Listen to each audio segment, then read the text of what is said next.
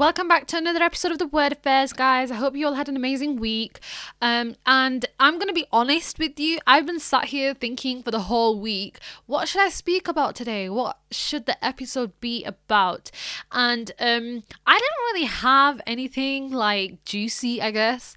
Um, I don't really have anything like major or amazing.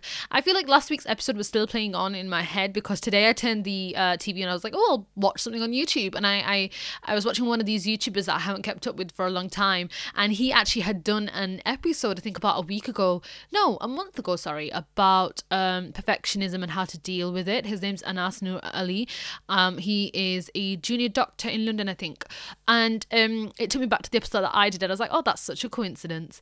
Um, and in the in the YouTube that video that I was watching of his, he was talking about um, imposter syndrome for a certain amount of time. So yeah, that is what the last episode was um, about on the Word Affairs. So if you guys want to listen to that, please do check that out.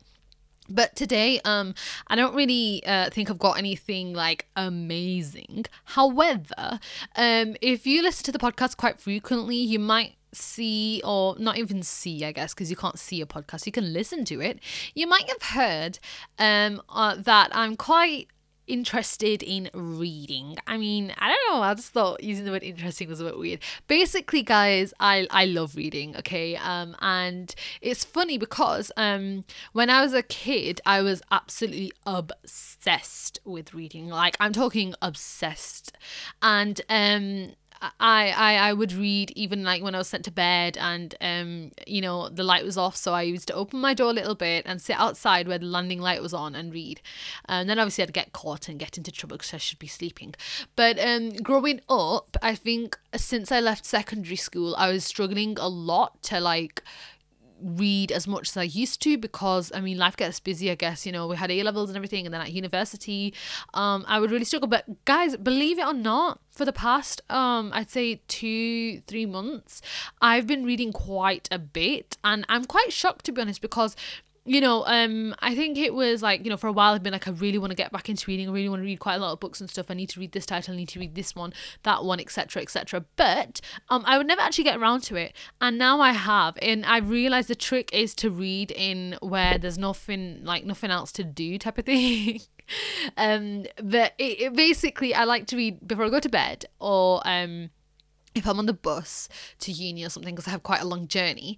Um, and yeah, I end up reading quite a bit actually. Um, can I just be honest with you? There's some books that you read and they change you, ultimately change you. Then there's other books that you just think, what on earth was that? Like, who allowed that to be published? I'm, I'm just gonna say, okay, I know we should value all books and everything, but there are some books out there that I will sit down after reading that and I'll be like what what on earth were the publishers thinking when they thought yeah we should we should get this out there to the world? Because some of these books are absolutely rubbish. Like there's some garbage out there. And okay another unpopular opinion some of you may not like me for saying this the girl on the train. That's it.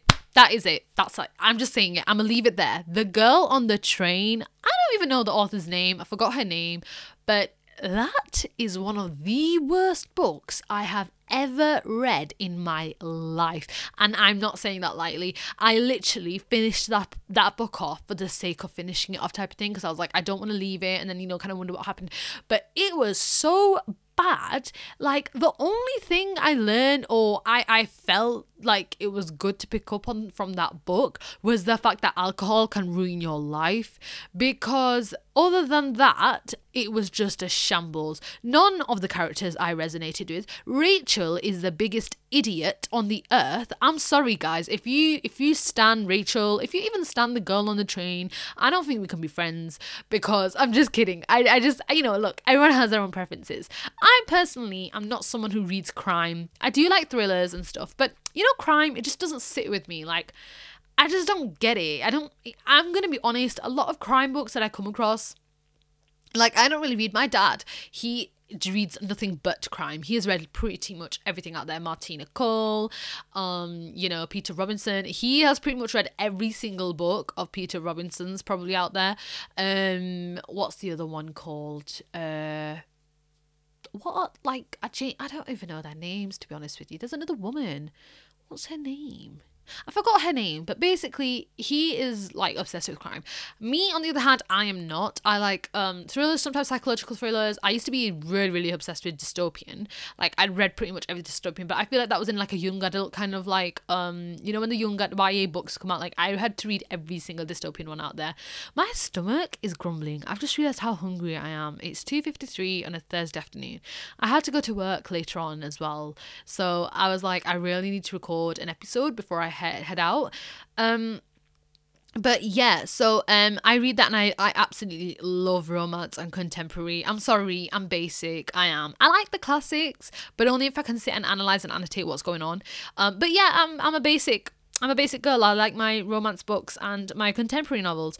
So, um, getting onto that, I thought, why not? Why don't I sit and talk about a certain book? Not, I was like, I'm not going to talk about every single book I've ever read, um, but you know, one or two books maybe here and there that have stood out to me. Um, and I was like, you know what? I just think it's not good enough. I don't think I'd do justice if I if I you know talked about a few books in one episode. Maybe I'll do that in the future. Maybe I'll do one episode dedicated to that. But I was there was one book specifically that I really wanted to de- dedicate an episode to, um, and the reason for that is because uh, recently I watched the film to the book. Um, I read the book basically. This book that I read, I, I read when I was 18 years old, and recently I was like, oh, you know what? I've had the book saved. Sorry, I've had the film saved in my list on Netflix for a long time might as well watch it out. And guys, when I tell you, I was sobbing. Like, it's a daily routine for me to cry at films and episodes of dramas, etc. But I was crying. Like, my heart hurt. My heart hurt when I watched that. I was like, oh my god, that ending. It was just the way they portrayed it as well. You know, like some books that you read and the films do not do them justice at all. You know, I mean, quite a few actually. The book is always better than the film type of thing this film, I would say it's probably one of the only films I've ever watched that has done the book such justice because I'm telling you guys, it was a whole nother experience. But anyway, I'm going to talk about the book. I will be honest with you, I haven't read it in a while since I last time read it. You know, I, I was 18 when I read it, so, you know, some things may be off and on, but I just wanted to basically say three reasons why everyone should read this book. It is Atonement by Ian McEwan. And here are three reasons basically why you should read this. So, um, if if none of you are really familiar with Ian McEwan, he is one of the most like insane writers out there you know in in in this current time. Sometimes you're reading his books and you will feel like you're reading a classic. Like he uh, so many times when i was reading his books i read this one and on chesil beach. And um I would have to stop and be like, Am I reading a classic? Like, I just need to check when this book was written. Like, when was it written? You know, how old is this guy, etc., etc. But it just feels like such classics when you're reading them because um, they're set in like you know they're set back in the days basically. I've not really come across some that really written now. Correct me if I'm wrong, because I have only read two of his no- novels.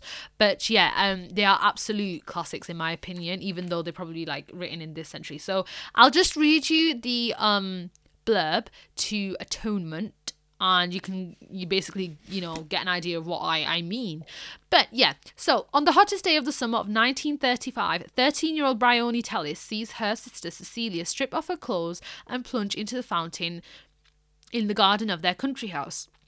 Watching her is Robbie Turner, her childhood friend who, like Cecilia, has recently come down from Cambridge. By the end of that day, the lives of all three will have changed forever. Robbie and Cecilia will have crossed a boundary they had not sorry, I can't even speak. They had not even imagined at its start, and will have become victims of the younger girl's imagination. Bryony, I know what? I feel like I'm saying it wrong because in the film they used to say Bryony. I'm sure it's Bryony, not Bryony. Hmm. Bryony. Bryony will have witnessed w- mysteries and committed a crime for which she will spend the rest of her life trying to atone. Atonement is Ian McEwan's finest achievement, brilliant and utterly enthralling in its depiction of childhood, love and war, England and class. At its centre is a profound and profoundly moving exploration of shame and forgiveness, of atonement and the difficulty of absolution.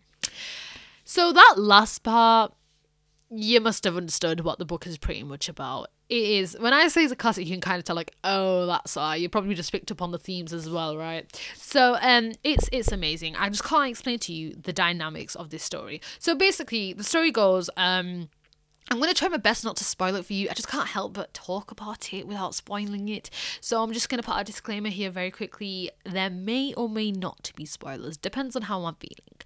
Um, so the thing is, uh, the book is basically based on around about the family of Cecilia and um, Bryony, and they're very rich. Okay, they are very very rich people of a very high class. Um, you know, they've never really struggled in life, type of thing. And then we get Robbie Turner, who um, is like a childhood friend, as it said in the blurb. But the thing is, I think it was his father um, worked for the family and you know like did you know the odd bits here and there. And so Robbie does help out quite a bit around the house. They've just graduated I think from Cambridge. So you know they've all come down. And the thing is um that the chemistry first of all between Robbie and Cecilia is intense guys. Like oh I can't even explain it to you. When you're reading it you're just like on edge all the time. Um, but the thing is, when you see it from another person's perspective rather than the people who are experiencing it, so Brian, Bryony, we see it from her eyes. And she's a little sister. Um, and the thing is, she has a very, very creative imagination. So she's the type of girl who, you know, write stories at such a young age. She's always thinking, she's always daydreaming type of thing. Um, and what that can sometimes happen is, you know, it conflicts with real life. Now, one thing it doesn't say in the blurb that I feel like it's important to mention is that at the time when the story happens, and like it says, that day turns their whole lives around. Um, a few things happen where, for example, Cecilia's and Cecilia's and Bryony's elder brother, he comes um back home. I don't know where from though. Um, and he brings a friend of his, and you know he kind of wants to introduce him to Cecilia. And um, at the same time, in the house, they have some cousins uh staying. So Lottie and the two little twin, her two little twin brothers.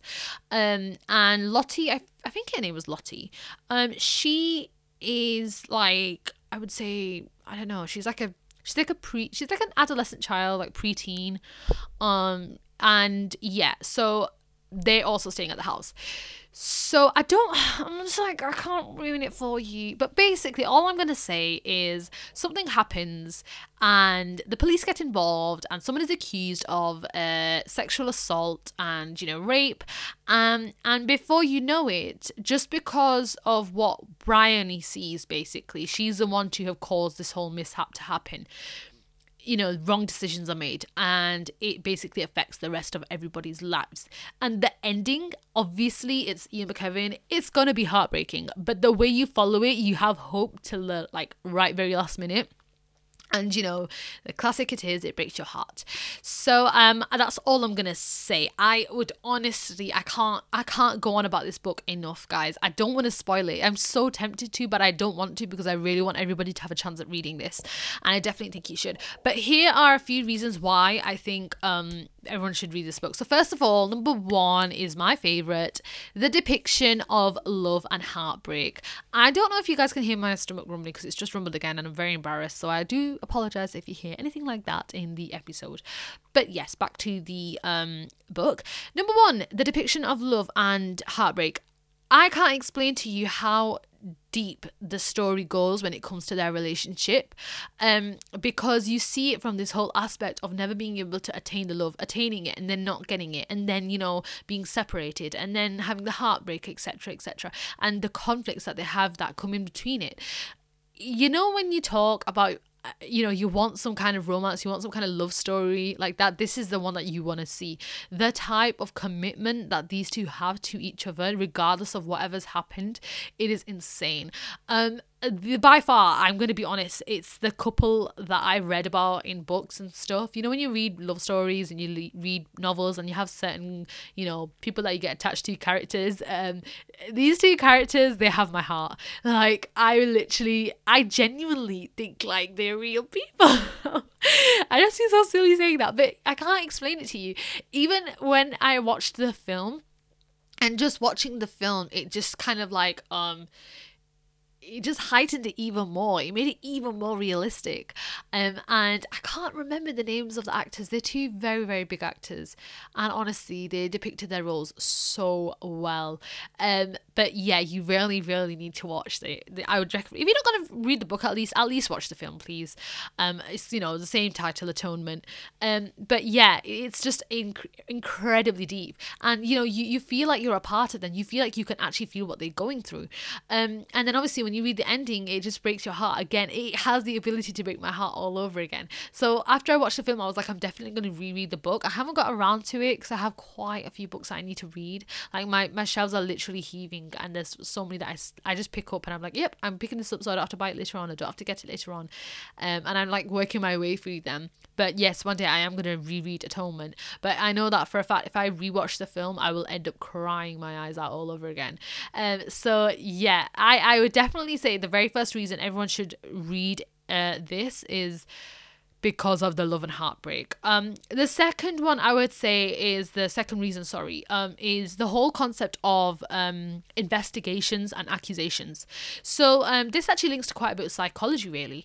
Um, so the thing is, it happens now as well you know just because it's 2020 and we've moved on doesn't mean that people don't get wrongly accused for things it happens all the time but obviously back then it was more of a big thing um so Bryony, what she sees isn't exactly what happened, and she basically jumps to conclusions. And before you know it, the wrong person is accused for a certain event that happens in the house. Um, but the thing is how easily believed she is by everybody else, and it's like the person that it happens to didn't even get a chance to like really tell what happened or really even just basically explain his innocence. The actual person who did it got away for the rest of his life. Um, and hint, hint, his life. Um, yeah, so the thing is, in reality, this happens quite a bit. And in fact, if you look in psychology, for those of you who've ever studied psychology, like A level or maybe even uni level, you'll probably understand what I'm talking about when I say eyewitness testimony. But um, there was this very, very famous uh, psychologist. I hope, I think she's still alive. She's called Elizabeth Loftus from America. And she basically uh, said that this whole, the whole way that people do uh, eyewitness testimonies, in specific the police, um, is wrong. It is totally and utterly wrong and it's misleading and it leads to the wrong type of accusations. And before you know it, the wrong people are accused of things.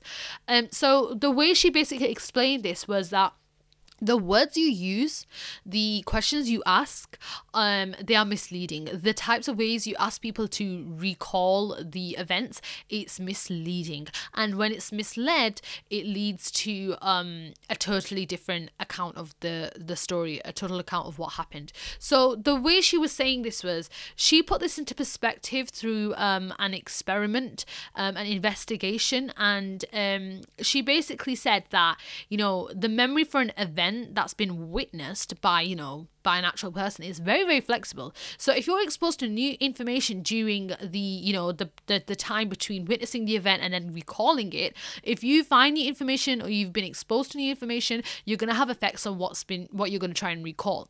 So the original memory can be modified changed and basically just altered. Um, and the way she did this she basically said that this is why eyewitness testimonies are very very unreliable and they're influenced by leading questions. And she did this by the psychological study of the the car crash. So um, what she did was um, it wasn't just her, by the way. It was another um, site another sorry psychologist called Palmer, and this was around 1974. So you can tell it was quite a long time ago. But um, what they did was they wanted to show that if you are using leading questions and certain types of words when you're asking an eyewitness for their testimonies, you're going to distort what they tell you and it's going to basically give you the wrong type of information. And you know, if you give cues when you're asking the questions. So what they did was they they had this clip of a car crash, two cars basically crashing into each other, and they showed it to these um you know these uh, participants. And obviously everyone was in different groups. So uh, they asked the question they asked these groups about these questions. Um, and the only thing that differed in the question was the certain word they used. So they wanted to basically ask them to like just tell us how fast do you think the car was going you know in terms of mileage.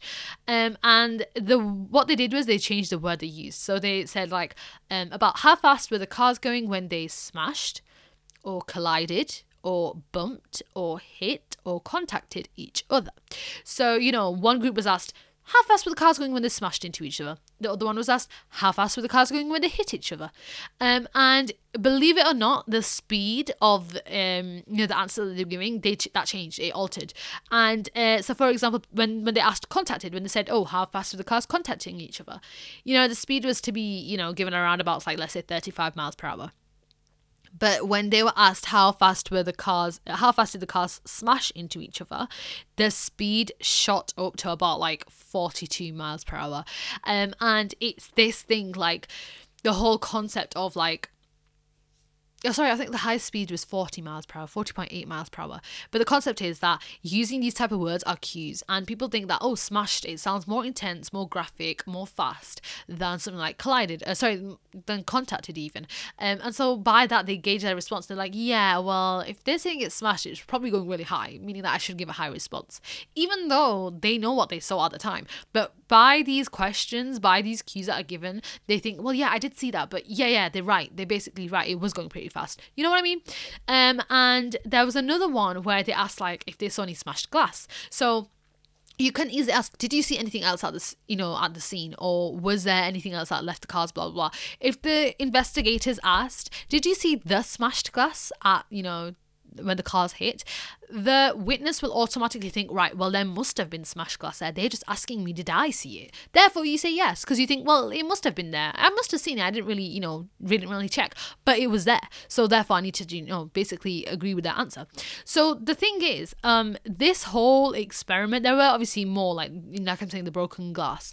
Um, there were quite a lot, but basically, it changed, it revolutionized the whole concept of eyewitness testimonies. You know, people started to change the way they would ask questions in interviews after, um, you know, investigations, etc.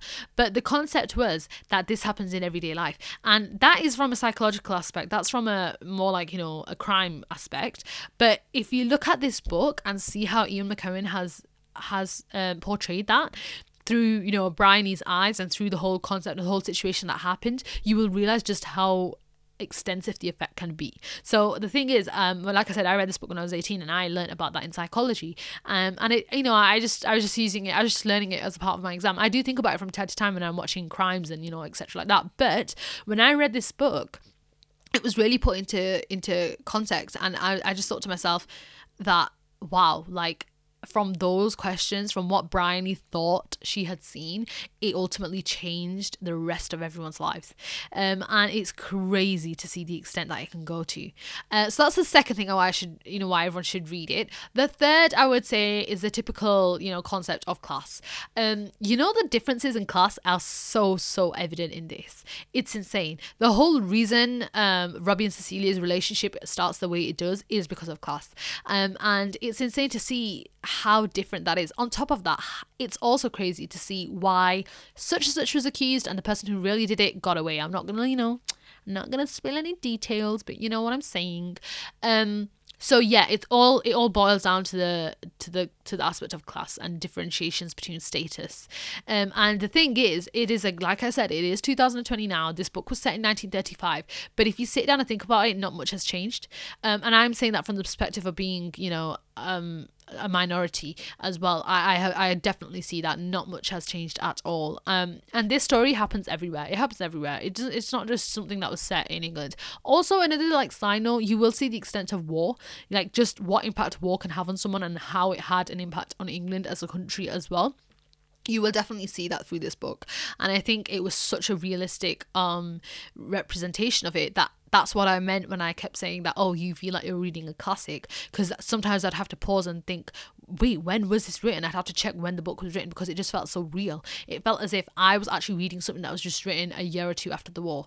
Um, that's how realistic it was and on top of that the way ian mcewan writes it's insane. Like i said it's just it's just so classic. You know when you read a classic book and sometimes you're like the prose that you're reading the dialogue that you're reading the way he decides to picture things the little evident sneaky clues here and there the things you can analyze and pick up on it's all in this book. And again i keep saying it's crazy to know that it wasn't written that long ago and that's how it's portrayed. In fact i could probably find when it was written um hmm it was first published in Great Britain. Oh, I can't speak. First published in Great Britain in 2001. 2001, a year after I was born. And just imagine, like, how insane it is to know that it's so realistic. You know, so many years after the war, after the Second World War, you still feel the impact through it. And it's just insane, really, to be honest with you, that that it can get that deep. But yeah, like I said, the class thing, um, I feel like I resonated to that on a personal level because I have felt that def, de- you know, especially. Note that, you know, I'm not talking about racism. That's a totally different thing. In terms of class differences and you know, social status and etc. like that there's a big difference and and i have felt that definitely throughout times of my life but when i read this uh, that's why i feel like cecilia and robbie's love story it kind of really it definitely definitely resonated with me on a personal level because of that. Um and i felt like it was so realistic in that aspect because you know the, the reality is the world we live in not everyone has a happy ending. Um and by that it doesn't mean that you know they're gonna die in like a really sad heartbreaking way. It means that somewhere throughout your life something didn't ha- end happily. And that's what you feel when you read this book. Um so the thing is i i feel like it's a book at the end of the day. It is fiction but sometimes you have to take a stand, step back and think uh, is this what i'm reading really fiction? And it comes down it boils down to that whole question of is it life imitating art or art imitating life? And in my personal opinion this is definitely art imitating life because obviously you know he's done his research. You can see McEwan doing his research throughout the whole book. Oh my god my stomach is still rumbling. I need to get something to eat after this. But yeah um you can see he's done his research throughout the whole thing. Um but yeah, I would definitely say it's art imitating life. Um, and if you watch the film, especially, I, I, am going to be honest, I know a lot of people aren't readers. If you're a reader, please read the book before you watch the film even though I, I like I still said the film is the best depiction of a book I've ever seen, but obviously the the book, books are always better. Um, I would say read the book, but if you don't want to read the book and you just want to watch the film, please watch the film. Go and watch the film. You'll understand what I'm talking about. It is so deep. I can't explain it to you. Like, even now I'm thinking about it and I was just so heartbroken because my heart is really with Cecilia and Robbie. And like, I'm talking about them as if they're real, but I know they're not real. And just, it's, it, this is what, this is the thought that stayed with me, okay? The thought that stayed with me after reading the book and watching the film and you know really seeing Cecilia and Robbie's relationship from every angle the thought that stayed with me was that they may not be real people. They may they're just characters you know fictional characters but at the end of the day they're definitely based on real people. And what I mean by that is that this story is probably repeated and told in so many different ways in so many houses in so many places around the world around the country so many love stories that ended this way so many people that experienced this on a different level. It may not have been during the war it may not have been you know, um, straight fresh from uni. It may not have been, you know, in the way that they told after a crime or something. But the fact lies in in the reality that there are a lot of love stories that ended like this. There's a lot of heartbreaks that happen like this, and there's a lot of relationships out there that you will see and be like, you know what? Damn, that is what I'm talking about. That is like an iconic couple. Because let me tell you one thing Cecilia and Robbie are the iconic couple, in my opinion. So I'm going to end the podcast over there today. I'm going to end the episode here. Um, and my obviously recommendation of the week will be to please read Atonement by Ian McEwan. If you don't want to read it, you're not a reader, then because it is quite a hard read at times, guys. It is quite difficult at times because of the prose, etc. But um watch the film. The film's available on netflix. I'm sure you can get it from somewhere else if you wanted to. But yes please please watch the film and read the book. Um, and just let me know what you guys think of it. I would love to hear your feedback because you know you can clearly tell i'm the biggest fan of this book.